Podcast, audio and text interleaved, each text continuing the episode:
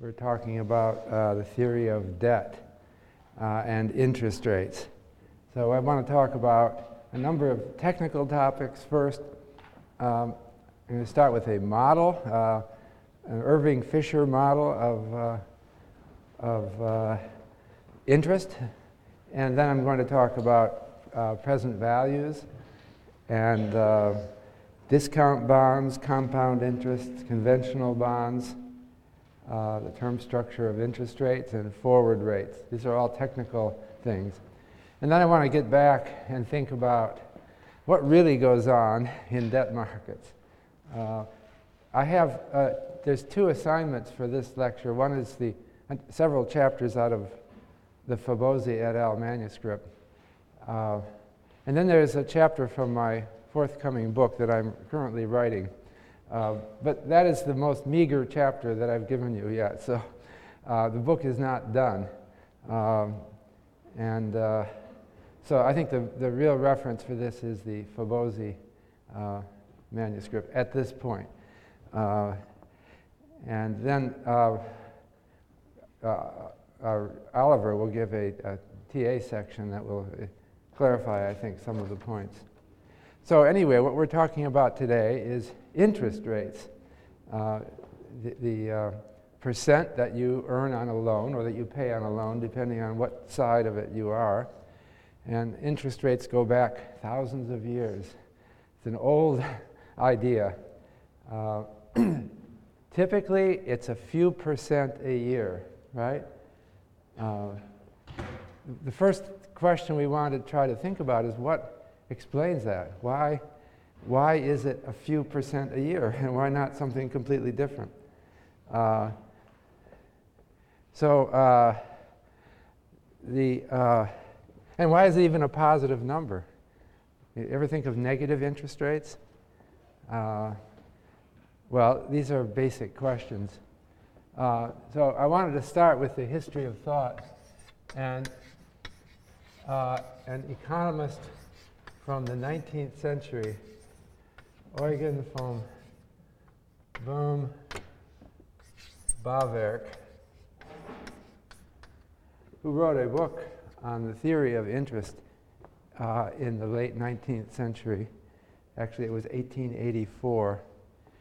Uh, and he is a long, uh, very verbose account of what causes interest rates. Uh, but basically, he came up with three explanations. Why is the interest rate something like 5%, uh, or 3%, or 7%, or something in that range?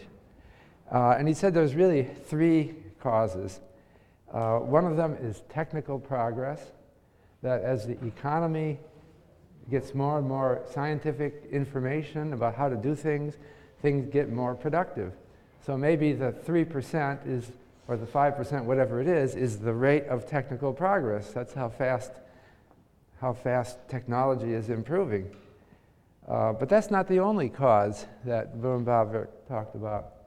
Uh, another one was advantages to roundaboutness. That must be some translation from his German. Uh, but the idea is that more roundabout production is more productive. This isn't technical progress. Uh, you know, if someone can ask you to make something directly right now, you've got to use the simplest and the most direct way to do it if you're going to do it right now. But if you have time, you can do a more roundabout way. You can make tools first and do something else that makes you a more efficient producer of this. And so maybe the interest rate is a measure of the advantages to roundaboutness. And the third cause that Bohm-Bawerk gave is time preference. That people just prefer the present over the future. They're impatient. It's a, this is behavioral economics, I suppose. This is psychology. That, you know, you've got a, a box of candy sitting there, and you're looking at it and you're saying, well, I should really enjoy that next year. Well, maybe it would spoil by next year, next month, but somehow you don't. You have an impulse to consume now. So maybe the rate of interest is the rate of time preference. That maybe people uh, are, you know, why is the interest rate 5%? It's because people are 5% happier to get something now than to get it in the future. Um, so he left that uh, uh, train of thought for us. This was not mathematical economics, it was uh, literary economics. Uh, but the next person I want to uh, uh, mention in the history of thought is Irving Fisher, uh, who was a professor at Yale University. But he wrote a book uh, in 1930 uh, called Theory of Interest. Uh, and it is uh, the all time classic, I think, um, on, on this uh, topic. So, Irving Fisher is, uh, he's talked about in your textbook by Fabozzi and talked about in many textbooks. Uh, he, he uh, graduated from Yale. I mentioned this since you're Yale undergrads. He was a Yale undergrad, graduated, maybe it was in 1885. And he got the first economics PhD at Yale University in the 1890s. And he just stayed here in New Haven all his life. Um, and if you were living in New Haven in the early 20th century, you'd know him because he was a jogger. Nobody else jogged. He would exercise and run around campus so everyone would see him. Uh, in the 19 teens or 20s, nobody did that, but he did. It was a health nut, among other things. But I'm not going to talk. Uh, I could talk a lot about him. He's a fascinating guy. Well, I'll tell you one more story about him. He would invite students to his house for dinner, and he would explain to them before dinner that he, he believed that proper eating required that you chew every bite a hundred times before you swallow it. So he would tell the students to do that. And it slowed down conversation at dinner a great deal. Uh, that's not what he's known for. What he's known for is, uh, among other things, his theory of interest. So this is uh, what's talked about in your textbook. And I wanted to start out because with uh, Irving Fisher because, um, by the way, I, I don't know when this room was built. Does anyone know?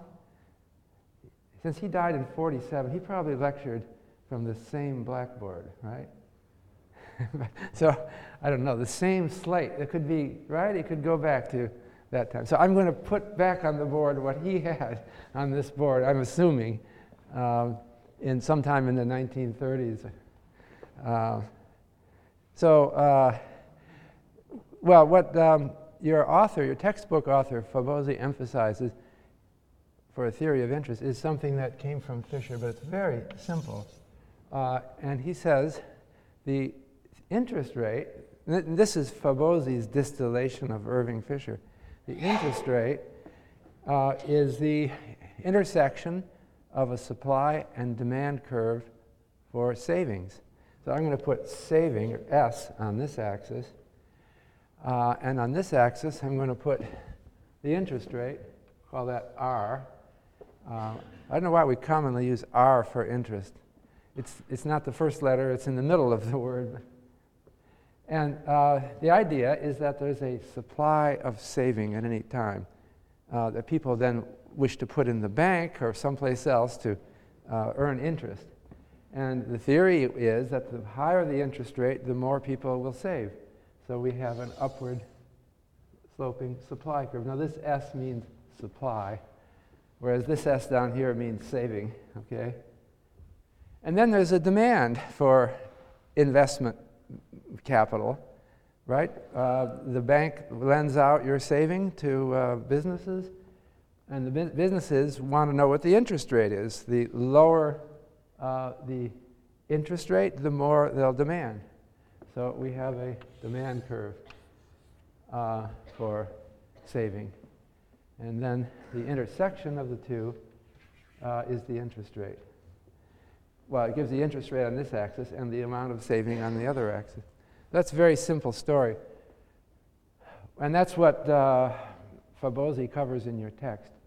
But I wanted to go back to um, another diagram that Fabozzi et al. did not include in their textbook, but it also comes from the 1930 book, Theory of Interest.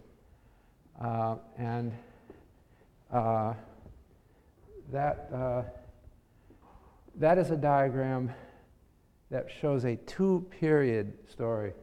And the thing I like about this two period diagram is that it um, brings out the Bohm-Bawerk causes of interest rate in a very succinct way. So this is the second Irving Fisher diagram. Uh, and uh, I'm going to do a little storytelling about this. You remember the book Robinson Crusoe? It was written by Jonathan Swift in the 1700s. It was the story of a man named Robinson Crusoe who was marooned on an island all by himself and had to live uh, uh, on his own with no help. Uh, this is a famous story. We call it a Robinson Crusoe economy. There's only one person in the economy. So, of course, there's no trade. Um, but we'll move to a, uh, a, little bit of trade. But I'm just telling you a story of the rate of, there'll be a rate of interest on Robinson Crusoe's island. okay? So, uh, so here is, um, I'm going to show here uh, consumption today. Um, and on this axis, consumption next year. All right. And uh, I don't know what, uh, I don't remember the novel. Pro- did anyone here read it? You must have read, some of you must have read Robinson Crusoe. but uh, uh, I'm not going to be true to the story. The, the, the, story I'm going to tell is that Robinson Crusoe has some food. Uh, that's all, that the whole economy just is, let's say it's grain. Uh, I don't know how he got that on the island, but he's got grain and he's deciding how much to eat this year and how much to plant for next year. So uh, the total amount of grain he has is right here, okay? So that is his endowment of grain. And he could eat, that's the maximum he could eat. But if he eats it all, there won't be any grain to plant for next year, okay? So he'd better not eat it all, okay, or he'll starve next year. Uh, now, in a simple linear production uh, tech, with, with technology that's linear, he can choose to set aside a certain amount of grain, which is the difference between what he has and what he's consuming. Uh, and then that will produce grain next period. So I'm going to draw a straight line. That's supposed to be a straight line. These are all supposed to be straight lines here. Okay? Okay? Uh, and that is his choice set under linear technology. Uh, I'm drawing it with no, no uh, decreasing returns. The idea is that uh, for every bushel of grain that he plants, he gets two bushels next year, or whatever it is, okay? Uh, and so if, if he were to consume nothing this period, he would have, if that's if I drew this thing with the right slope of uh, minus 2, uh, you would have twice as much. This is the maximum he could have next period. Okay? And so he could consume anywhere along this point, this line. Okay? The, the, uh, and this would be the simplest Robinson Crusoe uh, economy. Now, in fact, uh, so, so what does he do? Uh, remember from elementary micro theory, he has indifference curves between consumption today and consumption tomorrow. Remember these? These are like contours of his utility. We typically draw them like this. Okay? So what does he do? He maximizes his utility and chooses a point that with the highest indifference curve touching the production possibility frontier. This is the PPF, the production possibility frontier. And that determines the amount that he consumes and, and the amount that he saves. So he consumes this amount here, and the difference between his endowment and his consumption is his saving. Uh, and then uh, next period, he consumes this amount. All right, that's simple micro theory that's familiar to you. Uh, now, uh, the, so in this case, the interest rate, the slope of this line, the slope is equal to minus 1 plus r, where r is the interest rate. Okay, so in this case, I've told a very simple story. It has only one Bohm-Bawerk cause. It's roundaboutness. Well, maybe, uh, maybe there's technical progress too. I don't know. Uh, it has uh, maybe a couple of his causes.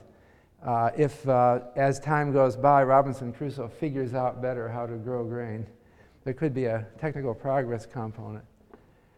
Um, but preferences don't matter in this story, right? Preferences are represented by his indifference curves. And uh, since I've got a linear production possibility frontier, Im, uh, impatience doesn't matter. The interest rate in this case is decided by the technology, the slope of the curve. So we don't have all of Bohm-Bawerk's causes yet. Okay. Next step. That was, the, that was the simplest Irving Fisher story.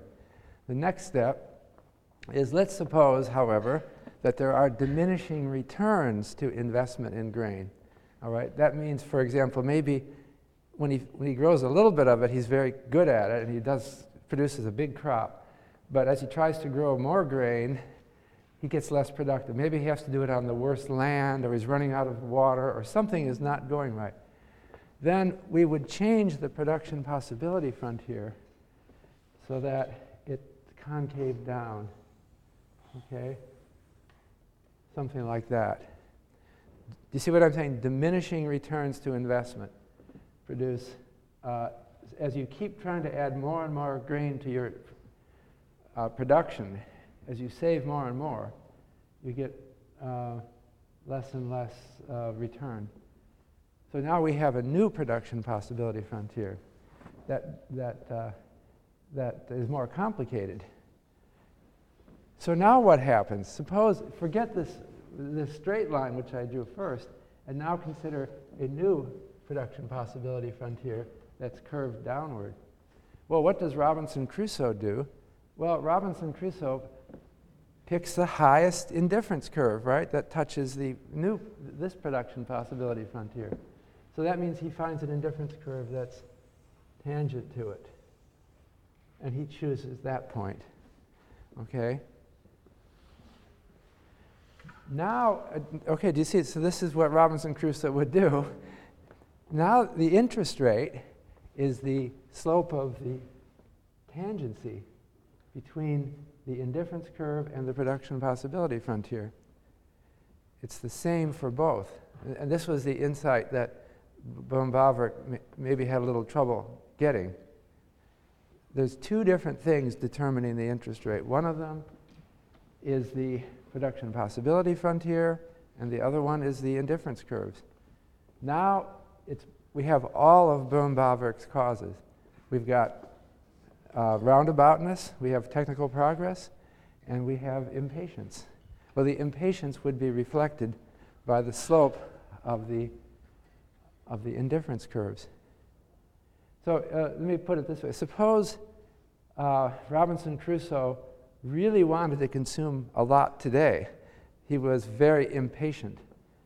That means that his indifference curves now, uh, did you give me colored chalk? oh, we have a little yellow. Uh, all right. Uh, suppose Robinson Crusoe is very in, impatient. He wants to consume now. He doesn't care about the future. Uh, then uh, his um, indifference curves might look, I'll just draw a tangency. His indifference curves might look different. They might look like this. Okay? So he would have a tangency further to the right, consuming more today and less in the future. Okay? Now the slope here is different than the slope here, right? Because I've, I haven't changed the production possibility frontier, but I've moved to a different point on the production possibility frontier. So you can see that if Robinson Crusoe becomes more impatient, his interest rate goes up. Okay? Now, you understand that the interest rate in the Robinson Crusoe economy is not just about Robinson Crusoe.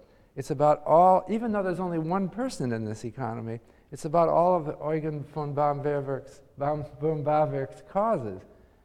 The technology is represented by the technical progress and the roundaboutness, and the preferences are represented by the indifference curves.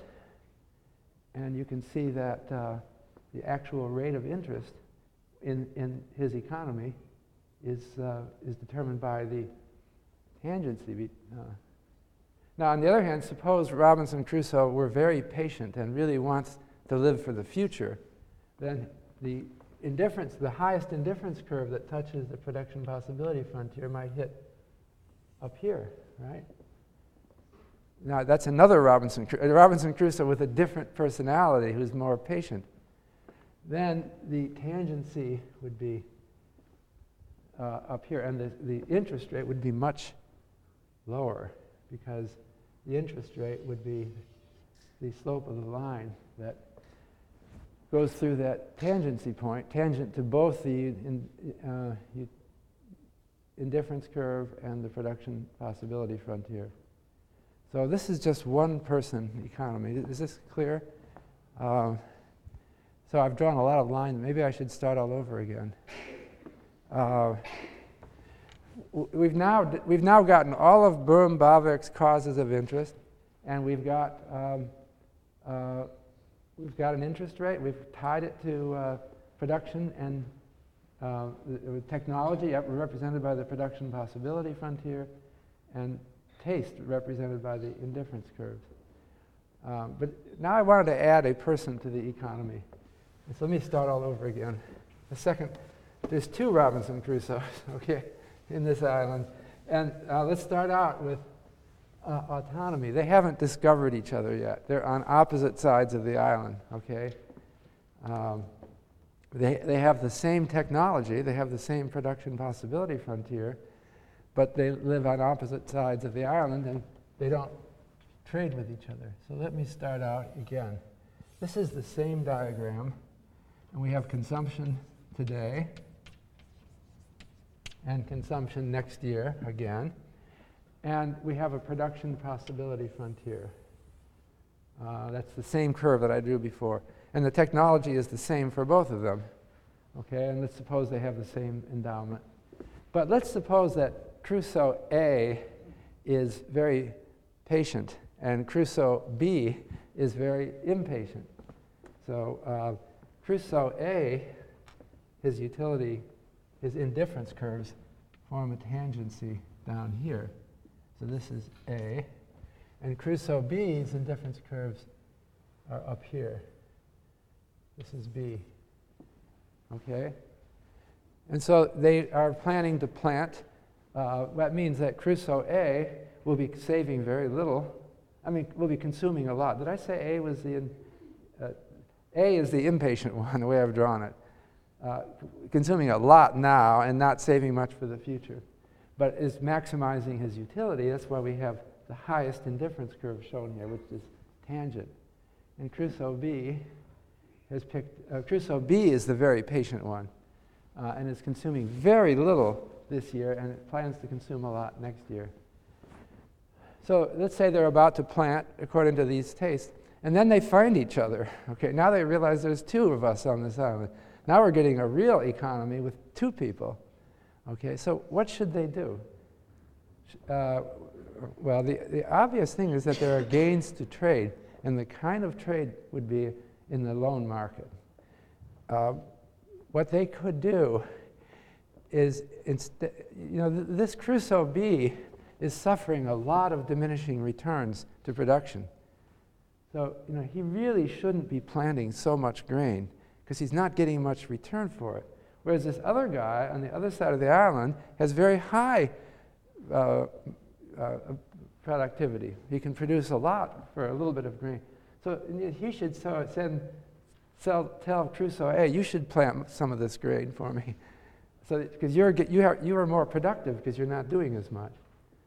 Well, in, a, in, in short, what, what will happen is they won't, they'll do it through a loan.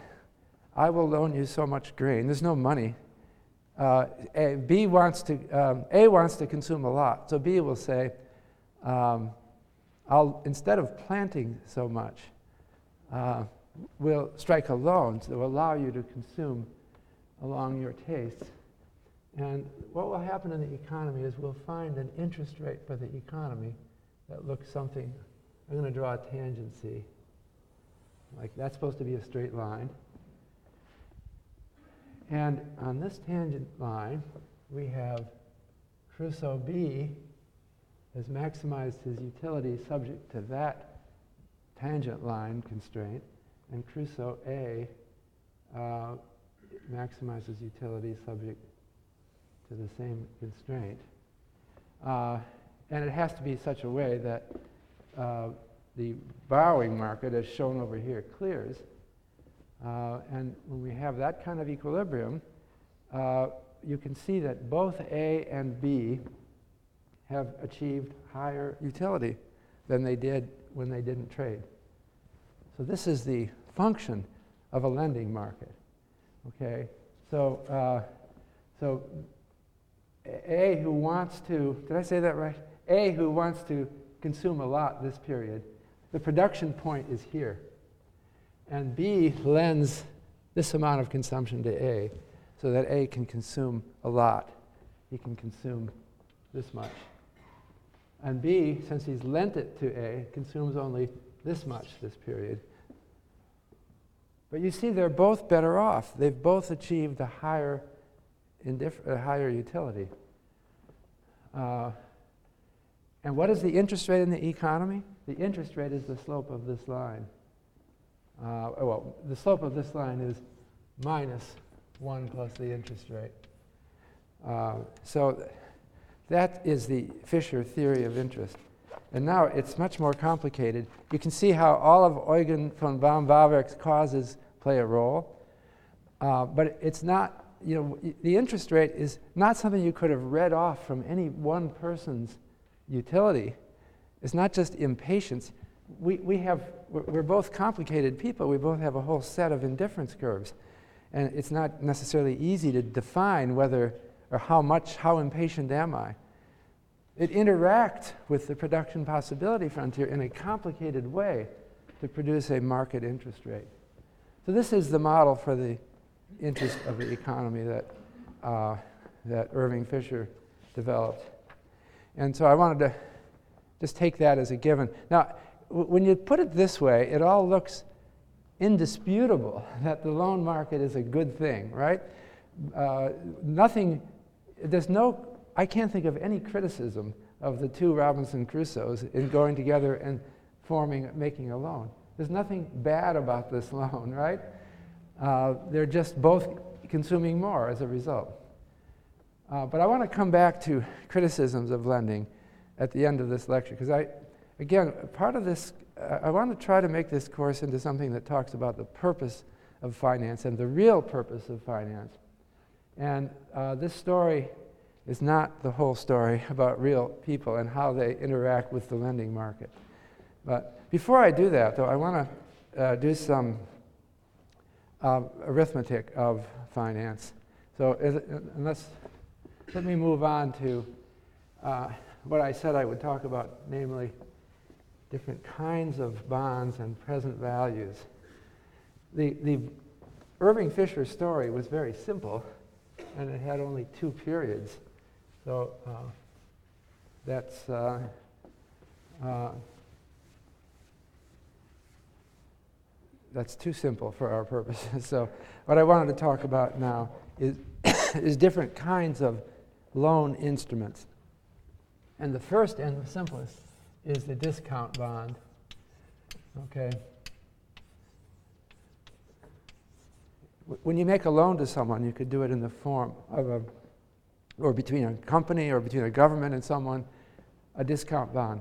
A discount bond pays a fixed amount at a future date, and it sells at a discount today. It pays no interest. I mean, it doesn't have annual interest or anything like it merely specifies this bond is worth so many dollars or euros as of a future date. And why would you buy it? because you pay less than that amount. So let's say that it's worth $100, okay, uh, in um, T periods, uh, T years. Uh, you know, there's, there's some ambiguity about, I'll say T years. And I made that a capital T because uh, Well, uh, so what is a discount bond worth today? And now, we have an issue of compounding, which I want to come to in a minute, but let's assume, first of all, that we're using annual compounding, and t is in years. Okay. Then the, the price of the discount bond today, the price today is equal to $100 all over 1 plus r to the tth power, where t is the number of years to maturity, t years to maturity,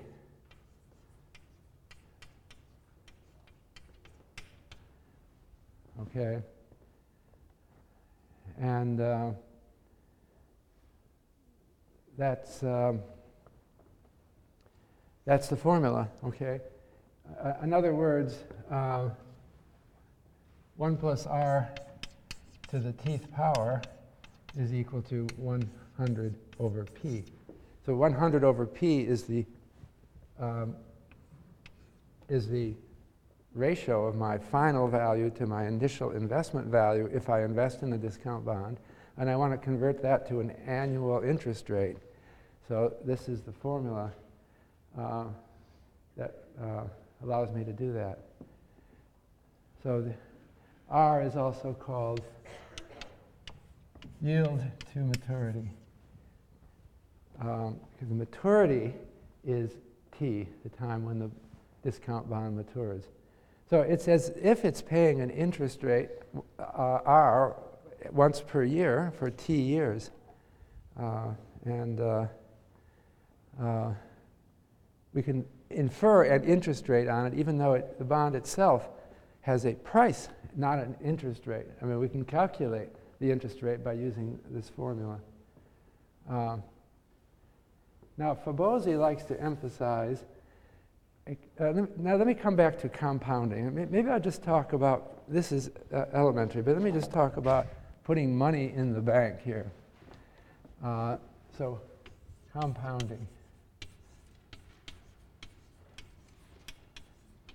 if you have annual compounding, what that means is that, it, and you have an interest rate of R, that you're, and you put your money in the bank with annual compounding, and the interest rate is R, that means you don't earn interest on interest until after a year. You put your money in today. Half a year later, if you put in $1 today, half a year later, you'll have 1 plus R over $2 right, with an interest rate R. Uh, uh, three quarters of a year later, you'll have 1 plus 3 quarters R dollars. And then a full year later, you'll have 1 plus R. But now, after one year, you start earning interest on the 1 plus R. So uh, a half year after that, you would have 1 plus R times 1 plus r over 2. Okay? And then two years later, you'd have 1 plus r squared, and so on. That's annual compounding. But the bank could offer you a different formula. They could offer you every six month compounding, twice a year compounding. Then here's the difference. After half a year, you'd have 1 plus r over 2 uh, as before. But now, after three quarters of a year, you would have instead 1 plus r over 2 times 1 plus r over 4, and so on, okay? Now, what Fabozzi likes to do is compounding every six months. Th this is uh, what might make the textbook uh, a little confusing because it, we naturally think of annual compounding because a year seems like a natural interval. But in finance, six months is more natural because by convention, a lot of bonds pay coupons every six months. So Fabozzi uses the, the letter Z to mean R over 2. And his time intervals are six months long. Okay, so uh, that means that the formula that Fabozzi gives for a discount bond, since it assumes a different compounding interval, the Fabozzi assumption, he writes P equals 100 all over 1 plus z to the lowercase 2 t, where lowercase t is 2t. And so that's the uh, Fabozzi formula for the price of a discount bond. And of course, it only applies at every six month interval. He's not showing what it is at six and a half months or something like that. So that's, okay, is that clear about compounding and about discount bonds? Uh, okay, now a, a fundamental concept in finance is present discounted value. Uh, if you have a payment coming in the future, uh, so I have uh, a payment in T years or uh, uh, 2T six months, we could say semesters,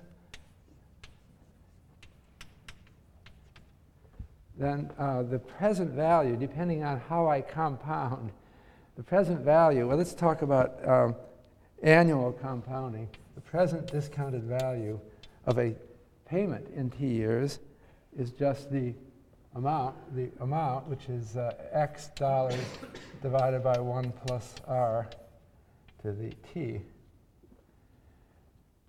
Or if you're compounding every six months, it would be x all over 1 plus z to the uh, uh, little lowercase t. All right, lowercase t equals 2t. Depending, so whenever we ask a question about present values, we'll have to make clear what the compounding interval we're talking about. Um, by the way, there's also, I shouldn't say by the way, it's fundamental. There's also continuous compounding. Uh, I talked about compounding annually or twice a year. I can do it four times a year. I could, if I do it four times a year, that means I pay one quarter of the interest after three months, and then I start earning, interest on interest uh, after three months, and so on. Uh, this, the, what if you compound really often?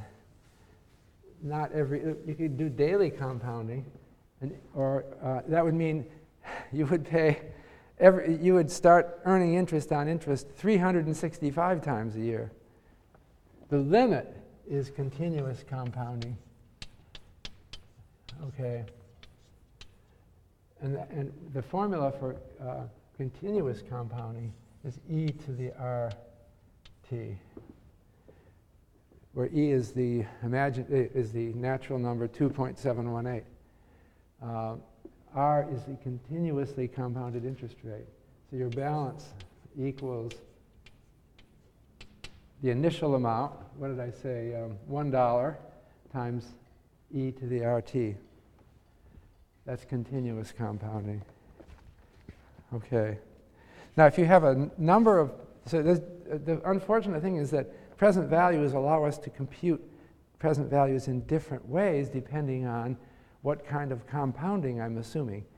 Uh, but uh, if I have a sequence of payments coming in, the present discounted value of the sequence, and suppose they come in once a year, then it would be natural to use annual compounding, uh, and then the present discounted value, PDV, uh, is the summation of the payments. And what am I calling them here? Uh, x sub i all over 1 plus r. Uh, no, I say x sub t over 1 plus r to the t from t equals 1 to infinity. And that's the present discounted value for annual compounding of annual payments. And if, suppose the payments are coming in every six months, as they do with corporate bonds, then it might be natural to do compounding every six months. So then we do PDV is equal to the summation t equals 1 to infinity x sub t all over 1 plus r over 2 to the t. And, uh, and limiting, if I want to do continuous compounding, suppose I have payments that are coming in continually, then the present discounted value would be the integral from 0 to infinity of x sub t e to the minus rt dt. And that would be a continuously compounded present value uh, for a continuous stream of payments. So if someone is offering me payments over time, then the payments, uh, uh, the payments then have to be summed somehow into a present value. And uh, this is, uh, in finance, it often happens that people are promising to pay you something at various future intervals over time. And you have to recognize that payments in the future are worth less than payments today. Just as a discount bond, it's worth $100 in five years, but it's not worth $100 today. It's worth 100 all over 1 plus r to the t, appropriately compounded. Uh, so the interest rate, and that's true generally, anything in the future is worth less. So present discounted value is one of the most fundamental concepts in finance. That whenever someone is offering me a payment stream in the future, you discount it to the present using these formulas. So, for example, if you are lending to your friend to buy a house and the person is promising to pay you over the years, then you got to figure out well, what is that payment worth right now? And you would take the present value of it. Uh, there's a few present value formulas that are essential. Uh, and I'm going to just briefly mention them. Uh, the present value of a consol or perpetuity. A perpetuity or a consol is an instrument that pays the same payment every period forever. Okay? It's named after the British consols that were issued in the 18th century. They were British government debt that had no expiration date, and the British government promised to pay you forever uh, a, a, uh, an amount. Uh, okay, what is the present value? Now we'll call the amount that the consol pays its coupon. Okay, and let's say the coupon were one pound per year. If it was paying one pound per year and we're using annual coupons, a- annual compounding, then the present discounted value is equal to one pound, okay, over the interest rate. Uh, that's very simple because this, this bond will always pay you one pound. And so, what is the interest rate on it? It's going to equal your one pound is equal R over the present discounted value. So the price of the bond should, of the consol, should be the payment divided by the interest rate. Uh, another formula uh, is the formula for uh, an annuity. Okay, an annuity is a different kind of payment stream. It's a consol for a while and then it stops. Con- uh, an annuity pays a fixed payment each period uh, until the uh, expiration of the, um, the, the, maturity of the. So the formula for the, so it pays, uh, let's say X pounds, let's not say one pound. If it pays X pounds every year, then the present discounted value it pays x pounds from uh, t equals 1 to uh, capital T, and then it stops capital T is the last payment. Uh, then the uh, formula is x over r times 1 minus 1 all over 1 plus r to the tth power. So that's the, const- the annuity formula. Uh, and that's very important because a lot of financial instruments are annuities. The most important example being a home mortgage, a traditional home mortgage. You might take out a 30 year mortgage when you, when you buy a house. And the mortgage will generally say, in the United States, it's not so common in other countries, but in the United States, it will say you pay a fixed amount. Uh, well, usually it's monthly, but let's say annually for now, okay? A fixed amount uh, every year as your mortgage payment. And then you pay that continually until 30 years has elapsed, and then you're done. No more payments. Okay? Uh, the final thing I want to talk about is a corporate bond, or a conventional bond, which is a combination of an annuity and a discount bond. And so uh, a conventional corporate bond or government bond pays a coupon every six months. So a conventional bond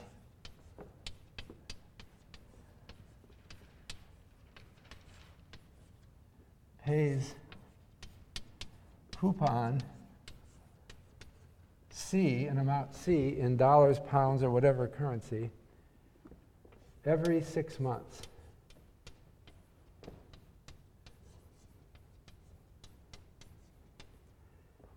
And principal plus C plus C at the end.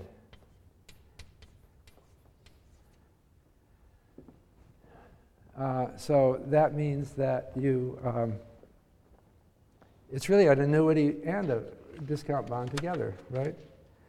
And so uh, the uh, present discounted value for the conventional bond would be the sum of the present discounted value for the, using the annuity formula for x equals c, plus the present discounted value of the principal, which is given by the, uh, well, it would be this one where we have r over 2 because it's every six months. And then the final, uh, I think it's the final concept I want to get at before talking a little bit about uh, uh, other matters. I want to talk about forward rates and the term structure of interest rates. Now, at every point in time, there is there are interest rates of various maturities quoted. Uh, and we want to define the forward rates implicit in those maturity formulas. And this is covered carefully in your textbook Fabozzi. I'm just going to do a very simple exposition of it. Uh, and uh, so the um, forward rates are uh, the concept of a, a, the concept of a forward rate, forward interest rate.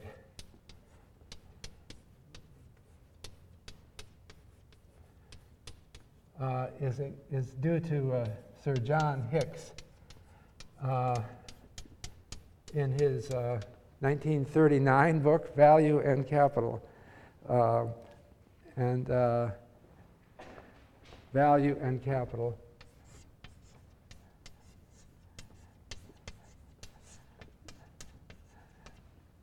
About 20 years ago, I was writing a um, chapter for the Handbook of Monetary Economics about interest rates. And um, I was uh, trying to confirm who invented the concept of forward interest rate. So I'll build a little story around this. But um, I thought it was Sir John Hicks reading his 1939 book, and I couldn't find any earlier reference. So I asked my research assistant, can you confirm for me that the concept of a forward interest rate is due to Hicks. And my graduate student looked around and tried to find uh, earlier references to it, and he could not. And then one day, the graduate student came to me and said, This was like 20 years ago. The graduate student said, Why don't you ask Hicks? I said, Wait a minute. This book was written in 1939. Is that man still alive? Uh, and he said, I think he is. So I wrote to the United Kingdom. Uh, to, I found his address, I forget, Cambridge or Oxford, I forget. And I said, Did you invent the concept of forward interest rates? Uh, and then six months went by and I got no answer. Uh, then I got a paper letter. They didn't have email in those days from Sir John Hicks, and it was written with trembling handwriting. Uh, and he said, um, My apologies for taking so long to answer. My health isn't good. And, uh, but he said, uh, To answer your question, he said, Maybe I did invent the concept of forward interest rate. But he said, Well, maybe it wasn't. Maybe it was from coffee hour at the London School of Economics, where he was visiting in the 1920s. Okay, so here we go. Sir John Hicks is reminiscing to me about what happened in coffee time at the, in the 1920s. Uh, so um, he said, we, we, were thinking about, so I, I'm just trying to convey what he told me they were thinking. At any point of time, you open the newspaper and you see interest rates quoted for various maturities. That's called the term structure of interest rates.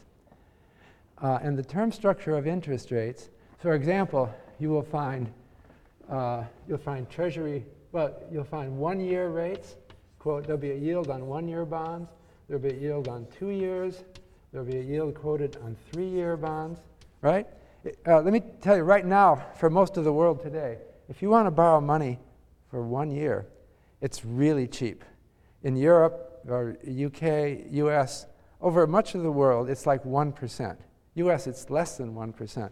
I mean, the, the, the, the depends on who you are, what, what, what your borrowing rate will be, depending on your credit history. But if you have excellent credit, one year interest rates are really low. But if you want to borrow for 10 years, it's more like 3.5%. It's higher, right?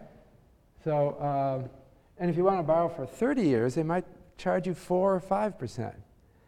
Okay? This is the term structure of interest rates, and it's quoted every day in the newspaper. Well, I, I, should say, I'm thinking 1925. In 1925, you'd go to the newspaper to see it. Now you go to the internet to see it. So uh, newspapers don't carry this anymore. But we're, I'm still in the mode of thinking of Sir John so, Hicks. So we're in 1925.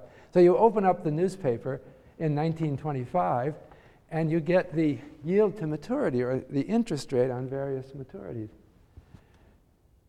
Uh, all for today. The, the, everything that's quoted in today's paper is an interest rate between now, today, and so many years in the future. The one year interest rate quoted is the rate between now and one year from now, right? And the two year interest rate quoted is the rate from now to two years from now, and, and so on. So Hicks and his coffee hour, people were saying, well, it seems kind of one dimensional because all the rates that are quoted are rates between now and some future date. But what about between two future dates? Uh, and then they thought about this at coffee hour, and someone said, well, it's kind of unnecessary to quote them because they're all implicit in the term structure today. And this is where the concept of forward interest rate comes. And it's explained in Fabozzi, uh, but I thought I'm going to just try to uh, explain it in the simplest term. Once you get the concept, it's easy. And I'm going to assume uh, uh, annual compounding to simplify things. But uh, in they, he, being a good finance, financier, does it in six month compounding. Um, so, okay, so now we're in the year is 1925, okay, and we're in coffee hour. Um, and we're talking about, uh, okay, suppose I expect to have, I'm just trying to get my 100 pounds to invest in 26.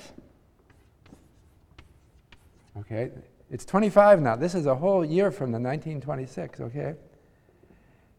And I want to lock in the interest rate now, okay? Is there any way to do that?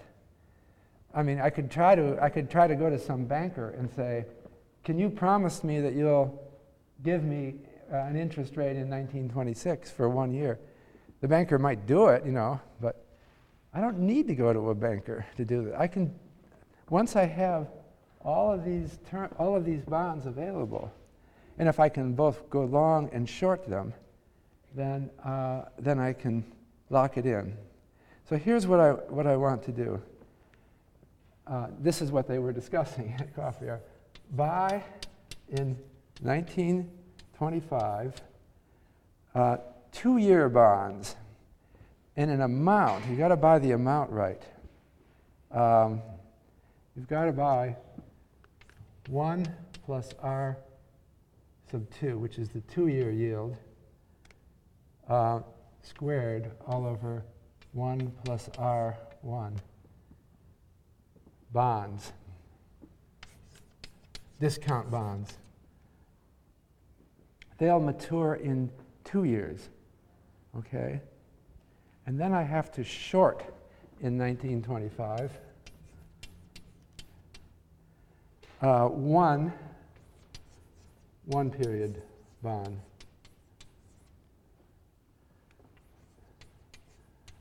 Okay, suppose I do that, uh, worth 100, that, that matures at 100 pounds, okay? So suppose I do that. What happens after one period? Well, after one period, I owe 100 pounds, right? Because I just shorted 100, uh, a, um, a one period bond. Um, and so I pay 100 pounds. That's like investing 100 pounds. At the end, I get this amount, I get one, uh, I get this amount times 100 pounds, right? Because this, this is the number of bonds that I bought. So, what is the return that I get?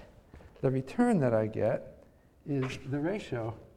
Uh, well, it, uh, the, the, it gives me the, um, we'll call that the forward rate between 26 and 27 as quoted in 1925.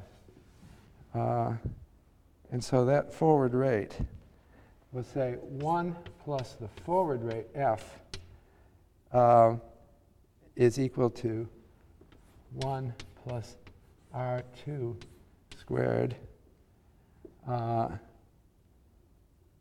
all over 1 plus 1 plus r1. It's just the amount that I get. Because I'm, see, this is, I, what I'll get if I bought this number of bonds, I get 100 pounds times this number in two periods in 1927. But I put out 100 pounds in 1926. So the ratio of the amount that I got uh, at the end to the amount that I, in 27 that I, that I put in in 26 is given by this. So that's 1 plus the interest rate I got on the bond. So uh, you can compute forward rates for, I'm just showing it for a one year ahead forward rate for a one year loan. But you can compute it for any periods further in the future over any maturity. And this is the formula given, it's on page 227 of Fabozzi. I'm not going to show you the general formula. Um, the expectations theory of the term structure is a theory that, I'll write it down, expectations theory says that the forward rate equals the expected spot rate.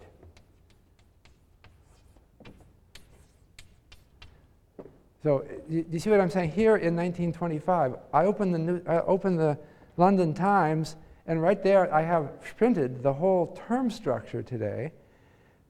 And I can then compute using forward rate formulas the implied interest rates for every year in the future even out to 2010. They could have computed, uh, if they had bonds that were that long, I think they had a few, See, 1925. Some bonds go out 100 years. Uh, if you wanted to do the one year rate uh, in 1925 for the year 2011, you'd have to find a pair of bonds, one of them maturing in 2011 and another one maturing in 2012. And if you did that, you could get an interest rate for this year. So uh, that, that was kind of the realization that Hicks got that the whole future is laid out here in this morning's paper. All the interest rates for maybe not out to 2011, but out to a long time in the future.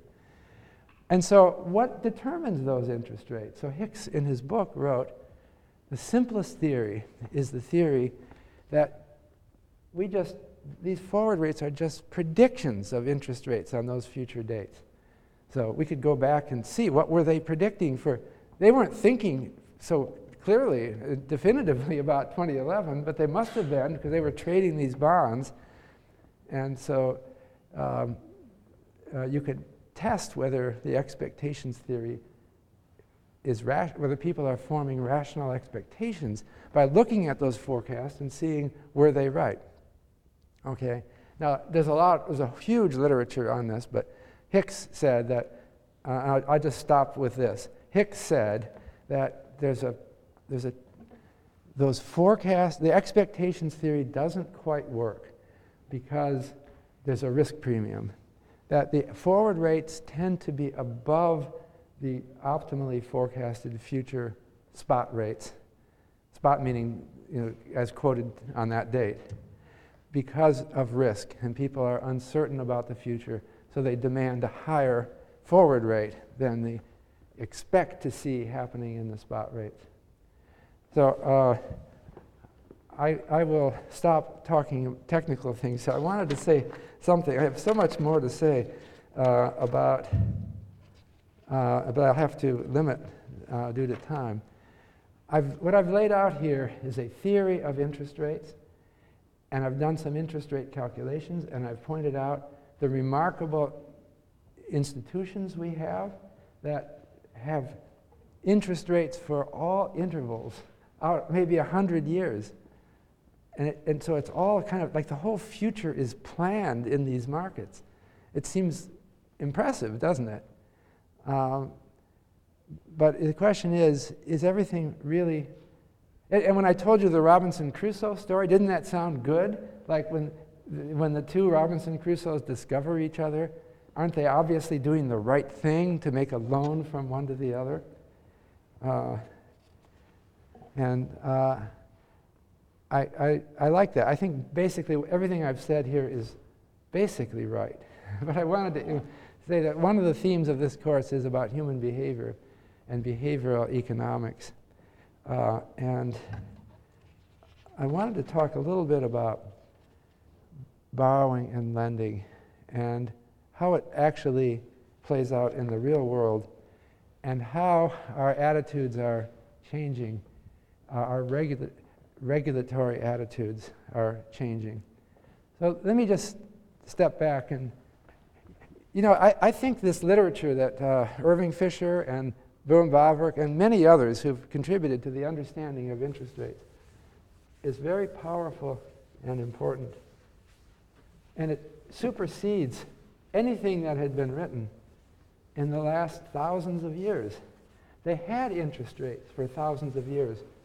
But that simple diagram, that Fisher diagram, came just a short time ago. It's hardly long ago at all. But I wanted to step back and think about what people said about interest rates going way back in time. Uh, and so um, I was going to quote the Bible. okay, there's, there's a Latin uh, word. Um, do you know this word?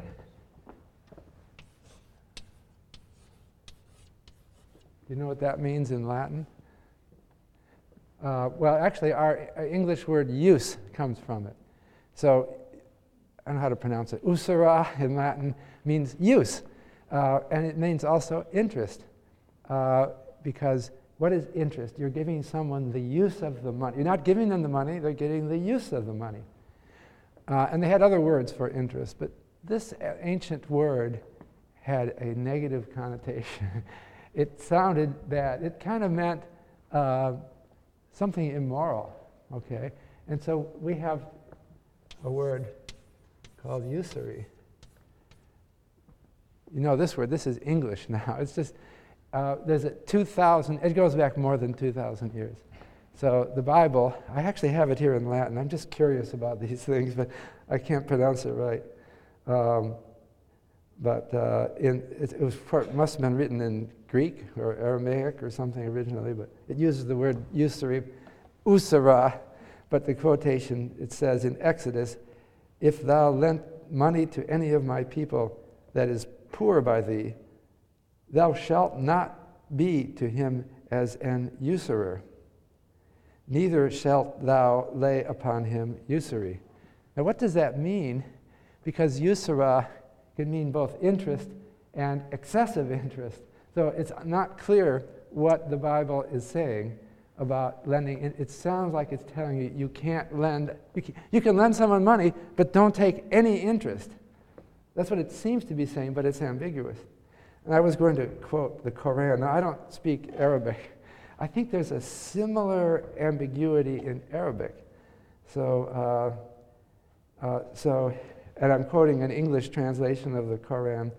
O you who believe, be careful of Allah and give up the interest that is outstanding. Uh, so, or usura.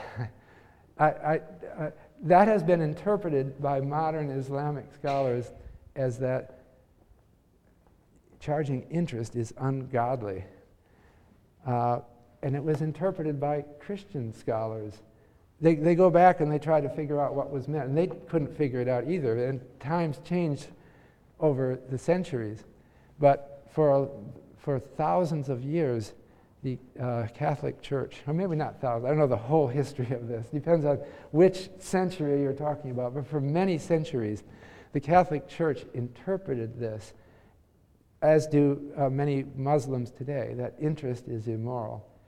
And therefore, the only people who were allowed to loan were Jews, because they weren't subject to the, even though it's actually the book of Exodus, it should be, but they weren't subject to the same interpretation. So it was considered immoral. Uh, and, I wonder, why is that? Why is it immoral? Because we just saw the logic of it. Uh, now, the, the, the, Robinson Crusoe story, I had two different men on the other side of the island, and I had one of them wanting consumption today and one of, one of them wanting consumption later. Your first question is you know, maybe they were wrong to be different. Maybe they, they should both be doing the same thing. Why is one of them different than the other? Uh, the guy who's going to consume a lot today, maybe I should have a word with this guy. You know, don't do it. You're going to be really hungry next year. Why are you doing this? So instead of forming a loan between the two, we should advise them. And maybe they don't need a loan. Um, so this comes back to what are we doing with our loans? And um, are we giving people good advice? And are, or do we have a tendency in the financial world to be usurious? Uh, are we going after and victimizing people by lending them money? And that, see, that I think that there is a problem, and this thousands of years of history of concern about usury has to do with real problems that develop. Uh, so just in preparing for this lecture, on, on an impulse, I got onto Google and I searched on vacation loans. okay, uh, I found 1.6 million websites that we're encouraging you to take out a loan to go on a vacation. okay, now is that socially conscious? Uh, I was wondering about that. Is it ever right to borrow money to go on a vacation? I mean, I, I, have thought about it. And then I remembered uh, Franco Modigliani, who is one of the authors of your textbook, and he was my teacher. I still rem- I remember these moments from classroom, and he was teaching us about this, these subjects. And he said, he was thinking about examples of investments. And he said, you know what, one of the best investments I can think of is a honeymoon. when you get married, you go on a vacation. Now, why are you doing that? Is it for fun? Uh, probably not. In fact, I have a suspicion that most honeymoons are not fun because I don't know. I think it's just people are too uptight and tense from what, what have we just done? And I, I bet, I bet that's right. Uh, so why do you do it? Um, well, you do it uh, as an investment, right? You want this uh, photograph album, you want the memories, you're kind of bonding. And I think he's absolutely right. You should go on a honeymoon. Uh, so I did another search. I searched on honeymoon loans, okay? And I got 1.7 million hit. It beat vacation loans. So there are many lenders ready to lend, and you should do it, okay? if, you're mon- if you're just getting married and you don't have any money, go to the money, the usury, usurious guy and, and uh, ask for the uh, honeymoon loan. So I, am not sure whether it's bad. This is the question. I, I think that there are abuses. And I wanted to just close with uh, Elizabeth Warren, uh, who uh, I first met her just a few years ago. I, well, actually, I remember her book. She wrote some important books about the reality. She's a Harvard law professor who wrote books. Uh, one of her books was published by Yale called um, The Fragile Middle Class, and it's about people who go into bankruptcy. And she points out that in the US, even in, back in the old days when the economy was good, we had a million personal bankruptcies a year. This is because of borrowing. You don't know how many bankruptcies there are because people are ashamed when they declare bankruptcy and they try to cover it up from as many people as possible. There are as many personal bankruptcies in normal years as there are divorces, but you don't hear about them, right? You hear about all kinds of divorces. People are ashamed of divorces too, but they can't cover them up because everybody knows. But they can pretty well cover up a bankruptcy, and so they don't talk about it. So, what Elizabeth Warren is saying, she thinks that the lending industry is victimizing people. It's, lend, it's advertising for vacation loans and the like. Uh, and then they don't tell people about the bad things that will come.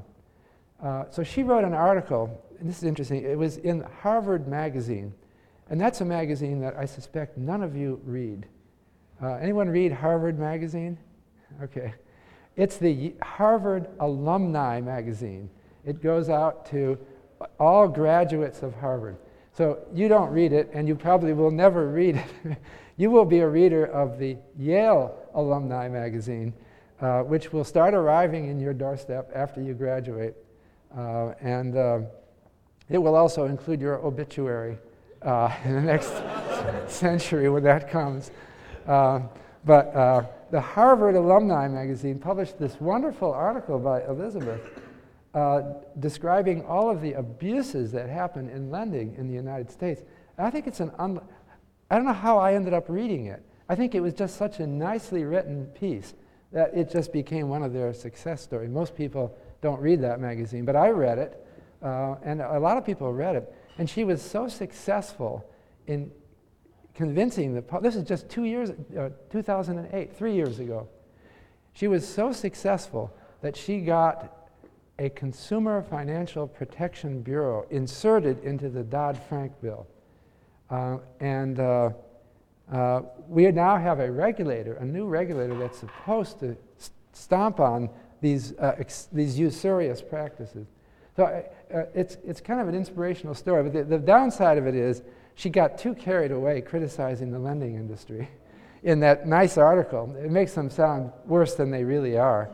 Um, and so Obama could not appoint her to head the Consumer Financial Protection Bureau because it would be too politically controversial. So she is now the person trying to find someone to head her bureau. Uh, but I think that this is just another step, and it's happening in Europe and other places. The financial crisis has made us more aware of bad financial practices. And so usury is again on our mind. Usury is abusive lending that's taken without concern for the uh, person who's borrowing. And I think that uh, what it means to me is that we, well, we'll come back to talk about regulation in another lecture, but that the original Irving Fisher story and von Bohm-Bawerk story about interest was right. And even vacation loans, especially honeymoon loans, are right. But they, we need government regulation to prevent abuses. Is otherwise, and we do still have abuses in the lending process. So I'll stop with that and I'll see you on Monday.